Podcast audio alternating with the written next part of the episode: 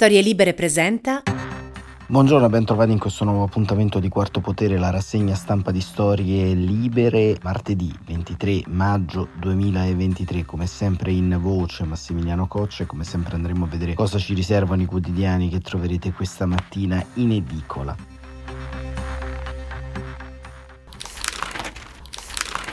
Un'occhiata alle prime pagine che riportano, diciamo, in modo abbastanza disomogeneo varie priorità che eh, stanno in qualche modo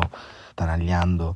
il nostro paese, prima su tutti il Corriere della Sera, alluvione, tutte le misure, si è riunito appunto il governo, gli aiuti ai comuni per far fronte ai danni, mille frane milioni di alberi da ripiantare, scontro sul commissario, oggi il decreto, tregua fiscale, stipendio agli statali che non possono lavorare. E invece la Repubblica apre con la visita del presidente Sergio Mattarella alla tomba e alla casa di Alessandro Manzoni a 150 anni dalla morte, basta parlare di etnia. Il capo dello Stato ricorda i 150 anni della morte di Manzoni condannando populismo, nazionalismo e richiami alla razza. Lollo Brigida non si riferiva a me e comunque l'autore dei Promessi Sposi era un patriota che difendeva la famiglia. Quando si dice non ce la possono fare, ma proprio su questo andiamo a leggere il fondo di Stefano Cappellini che appunto ci porta un po' dentro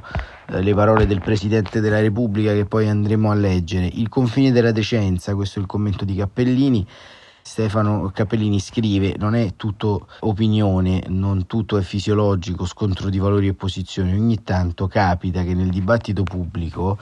sia necessario un argine per evitare che torti e ragioni svolazzino come piume dentro una tempesta. Per fortuna in questi casi c'è Sergio Mattarella, per fortuna in Italia c'è il Presidente della Repubblica che i padri costituenti pensarono terzo e arbitro anche per evitare che lo scontro tra le parti politiche assumesse le sembianze di un ring impazzito dove vale ogni colpo in un paese che aveva già conosciuto gli esiti della ribalteria e della meschinità spacciati per audacia e anticonformismo. La finezza di Mattarella, che il ruolo di arbitro lo ha sempre impersonato senza macchine equivoci, sta nell'intervenire sempre e solo per ristabilire una igiene minima del confronto, senza fini occulti, ma anche nell'eleganza di usare l'anniversario tondo della morte di Alessandro Manzoni per attualizzare il pensiero dello scrittore e recapitare un messaggio a lor signori, avrebbe detto Marco Pannella. Può un ministro parlare di sostituzione etnica a proposito di immigrazione? Può giustificarsi invocando letteralmente l'ignoranza delle tesi suprematiste legate a quelle espressioni come se non conoscesse la storia e quindi questo diminuisse la gravità dei farvi ricorso e l'oggettiva identità di vedute con la più bieca ultradestra? Ecco, Mattarella certifica che non può. Lo fa elevando a modello il liberalismo di Alessandro Manzoni che intendeva i diritti come universali concepiti per la difesa della persona e non di etnie più o meno autoproclamate. Anche il nazionalismo risorgimentale manzoniano è letto dal Presidente come tensione all'affermazione di giustizia e libertà per tutti i cittadini, non come affermazione di superiorità di una nazione sull'altra, che casomai il nazionalismo nella sua forma più aggressiva e stracciona, diventato religione di Stato nel ventennio fascista, quando si scimmiottava il ritorno dell'impero romano dal balcone di Piazza Venezia. Mattarella è stato pure costretto a ricordare che nefaste concezioni di supremazia basate sulla razza hanno portato ai momenti più oscuri della storia. C'è un aspetto che è palesemente contraddittorio nelle teorie del sovranismo tricolore, scrive Cappellini. Se la nazione ha un senso e una missione, allora si rispetti la sua unità, come appunto Manzoni che sognava un'Italia unita e non più, oggi si potrebbe dire non ancora, qua cervo di staterelli per usare parole di Mattarella. Si abusa spesso dell'espressione siamo l'unico paese al mondo che ma è difficile non pensare che lo siamo davvero davanti al caso eccezionale di una destra che si proclama fieramente nazionalista e sovranista e che però da anni coltiva disegni di disgregazione territoriale, in ultimo con il progetto di autonomia regionale che farebbe ad innestarsi su un corpo già provato da lustri di sofferenza causata dalla pasticciatissima riforma del titolo quinto della Costituzione, in quel caso opera di un centro-sinistra ansioso di non lasciare alla Lega la bandiera del federalismo. Il dannoso inseguimento, continua Cappellini, degli umori delle folle anonime, calzante definizione della nostra era social, è appunto l'ultima lezione manzoniana che Mattarella consegna alla classe dirigente del paese, ricordando gli effetti devastanti del potere che si acconcia al compiacimento degli istinti e alla ricerca del consenso immediato fino a se stesso. Manzoni era popolare, non populista, dice Mattarella, in un passaggio di educazione civica necessario davanti a forze politiche che rivendicano orgogliosamente per sé la definizione, nel recente passato persino presidenti del Consiglio che se la sono appuntata come un fregio. Ora che Mattarella ha ristabilito il livello più alto, il confine della scienza intellettuale, pensate a un paese senza di lui al Quirinale, pensate a un Quirinale di parte occupato da un presidente eletto magari inseguendo quegli istinti di cui si diceva poc'anzi. E questo è Stefano Cappellini su appunto le parole del presidente Sergio Mattarella e la stampa invece apre sul processo del ponte Morandi e la D della holding Benetton ci dissero nel 2010 che il ponte era a rischio crollo, noi sapevamo. Invece il taglio centrale c'è la rabbia Juventus, nuova penalizzazione di 10 punti, campionato per molti falsato. Invece Libero se la prende sempre con Fabio Fazio, l'Unione Europea e Nicola La Gioia, eh, una bella comfort zone, libero gli ultimi veleni, l'acido addio della velina di Fazio, che sarebbe Luciana Litizzetto. La Litizzetto uscì dalla Rai, la Meloni vuole cacciare tutti e come si concia. E poi Luca Beatrice, che ad un certo punto della sua carriera, quando aveva smesso di dire cose sensate, in termini letterari, si è buttato a destra e scrive l'idolo da sinistra è un sessista. Quando la gioia diceva di Melissa P mettetele a 90 e ancora così questo eco dalla fogna che ogni tanto arriva anche in rassegna stampa e Attilio Barbieri, sempre di libero, se la prende con l'Europa. Europa ubriaca, scomunica vino e alcolici. E andiamo invece al giornale eh, diretto da Augusto Minzolini che parla invece della questione del PNRR, l'Europa frena sui fondi del PNRR. E appunto come vedete PNRR alluvione e sono questi un po' i temi centrali, ma soprattutto abbiamo visto l'avviso di Mattarella al governo, diciamo c'è anche una certa stanchezza, possiamo dire, del capo dello Stato intorno a quello che appunto sta avvenendo nel dibattito pubblico, nel dibattito politico in queste ore, ma soprattutto diciamo c'è un uh, tema centrale che riguarda appunto le poltrone istituzionali, le nomine in RAI. E questo diciamo è un tema che preoccupa chiaramente il Quirinale, ma c'è anche un accadimento che ieri è avvenuto in Russia nel conflitto tra Russia e Ucraina, ce lo racconta Marta Serafini sul Corriere della Sera perché c'è stata un'incursione e una battaglia in Russia, fuoco sui villaggi di Belgorod, scrive eh, Serafini sul Corriere della Sera. E vediamo un po' cosa è accaduto. La guerra di confine si sposta dentro la Russia, dove ieri un gruppo di incursori ha condotto un'operazione nella regione di Belgorod. Il governatore Gladov ha confermato che almeno otto persone sono state ferite, alcuni edifici sono stati danneggiati e che ci sono civili in fuga dalla zona. In un comunicato ha affermato che un gruppo di sabotaggio e ricognizione delle forze armate ucraine è entrato nel territorio del distretto di Graioron e ha aggiunto come l'esercito insieme al servizio di frontiera e l'FSB abbia adottato misure necessarie per eliminare il nemico. Per il Cremlino si tratta di un'operazione di sabotatori organizzata dagli ucraini per distrarre dalla conquista di Bakhmut. Kiev ha negato ogni responsabilità attribuendo l'attacco alla resistenza violenta della Russia.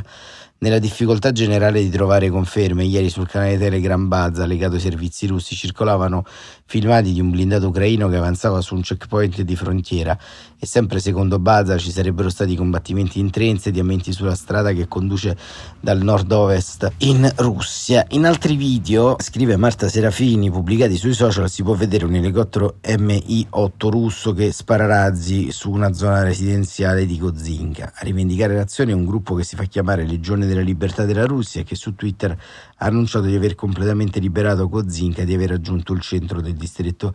di Graivoron. Si tratta di una regione di oppositori e disertori russi che combatte in seno alle forze ucraine. Fu creata nel marzo del 2022, ma a firmare l'incursione anche il corpo dei volontari russi, già autori di un'operazione nella regione di Belgorod a marzo, formato nel luglio del 2022 e composto da nazionalisti russi di estrema destra contrari al regime di Putin. Leader del gruppo è Denis Nikitin, appassionato di arti marziali MMA, creatore di una linea di abbinamento con simboli neonazisti e suprematista bianco. Noto negli ambienti dell'estrema destra europea, ha vissuto in Germania. Bandito nel 2019 per dieci anni dall'area Schengen per il suo estremismo dopo l'invasione russa dell'Ucraina, ha diffuso un video in cui diceva di detestare Zelensky, ma che ora la priorità era combattere dalla parte dell'Ucraina contro Putin. Il gruppo ha anche legami con Ilya Pomarev, ex deputato russo in esilio nel 2014. Il servizio di intelligence militare ucraino ha attribuito l'operazione a cittadini russi orientati all'opposizione il consigliere Zelensky Mikhailo Poldiak ha spiegato come il movimento di liberazione russo possa contribuire alla corretta conclusione della guerra in Ucraina e accelerare, scrive Serafini, in modo significativo l'inizio degli eventi di trasformazione nell'elite politica russa. Non è chiaro se raid, scrive ancora la giornalista, faccia parte di una strategia legata alla controffensiva ucraina, ma all'inizio di questo mese quattro velivoli militari russi, due jet e due elicotteri sono stati abbattuti nella regione di Bryansk, sempre vicino al confine. Inoltre, nelle stesse ore dell'operazione a Belgorod, il capo dell'intelligence militare ucraina Kirilo Budanov ha pubblicato un appello in russo a tutti i militari di Mosca ad arrendersi attraverso il progetto Voglio vivere per mettersi in salvo da altri da carne in arrivo. Andrà peggio, ha sentenziato sibillando Budanov. Quest'ultima incursione arriva due giorni dopo che, la, che da Mosca e la Wagner hanno rivendicato la città di Bakhmut, prima sostanziale vittoria di Mosca dalla scorsa estate. Kiev ribadisce come l'avanzata sui fianchi a nord e a sud della città stia continuando. Le nostre forze hanno cerchiato la città, il che ci dà l'opportunità di colpire il nemico ha sottolineato la vice ministra della difesa ucraina Anna Maliar su Telegram. E questo è uno spaccato di quanto sta avvenendo appunto in Ucraina in Russia, ma appunto diciamo l'idea dei sabotatori all'interno del confine insomma russo dall'idea di una guerra che eh, non si sta espandendo in qualche modo, ma diciamo mostra molti segni sostanziali di debolezza da parte dello stesso Vladimir Putin che non sembra più in grado di governare il confine nord-ovest e quindi si manifesta plasticamente una fragilità dell'intero sistema politico e militare. Da questo punto di vista c'è da sottolineare come la cosiddetta controffensiva ci dà anche l'opportunità di riflettere su quello che sarà poi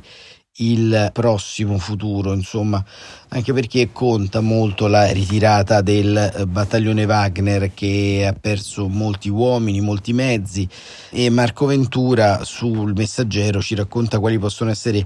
i rischi di un ritiro del battaglione Wagner. Wagner a pezzi al Mal d'Africa, i rischi della ritirata da Bakhmut. Scrive Ventura che l'immagine sarcastica e irridente consegnata dal capo dei mercenari del gruppo Wagner Prigozhin, al suo canale preferito Telegram, ritrae un cane in riva al mare che sorseggia una birra da una cannuccia. Ecco, scrive l'ex chef di Putin, signore della guerra e sedicente conquistatore di Bakhmut, il ritratto perfetto di un wagneriano alla fine della battaglia, anche se in realtà la battaglia non è esaurita e gli ucraini avanzano sui fianchi e, secondo l'Istituto per gli Studi della Guerra, stanno accerchiando le truppe di Wagner. Prigozhin sa benissimo di non poter apparire come un trionfatore davanti alle fosse delle migliaia di suoi miliziani mandati al macello per un pugno di macerie. I generali ucraini vi avevano profetizzato un futuro da topo in trappola che non può avanzare neppure arretrare. Davanti ci sono le forze organizzate di Kiev, alle spalle i fratelli coltelli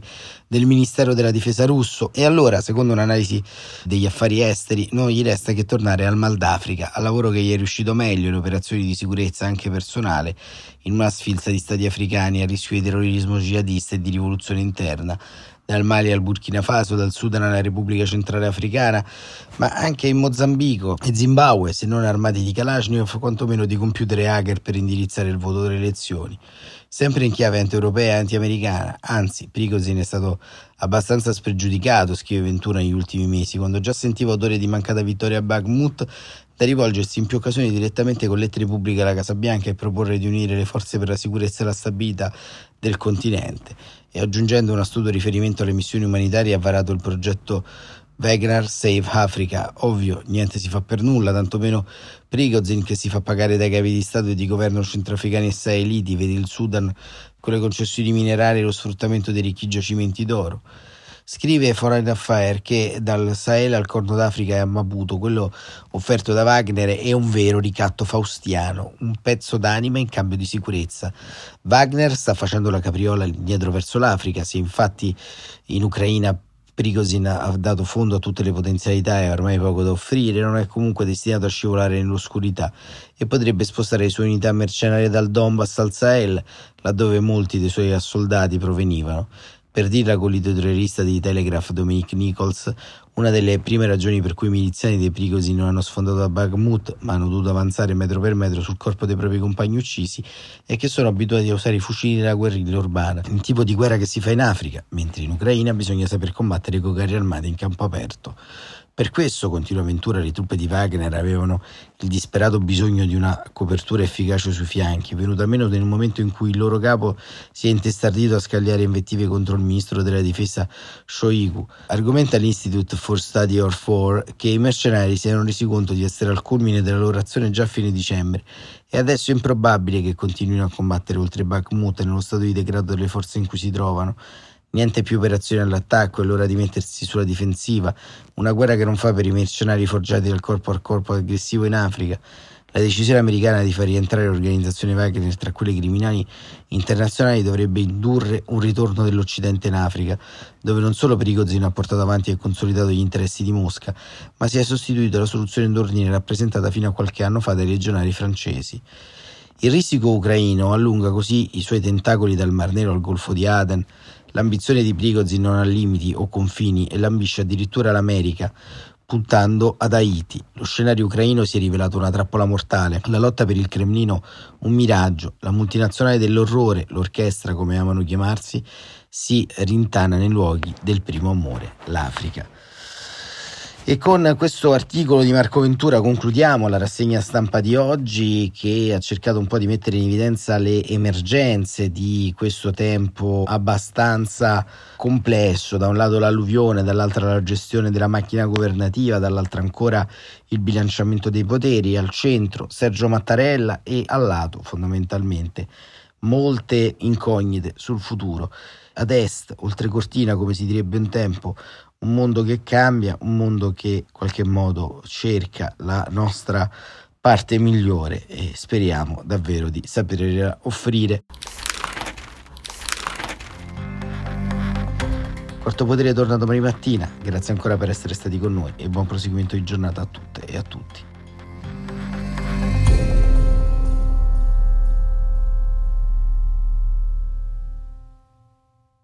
Una produzione storielibere.fm di Gianandrea Cerone e Rossana De Michele. Coordinamento editoriale Guido Guenci.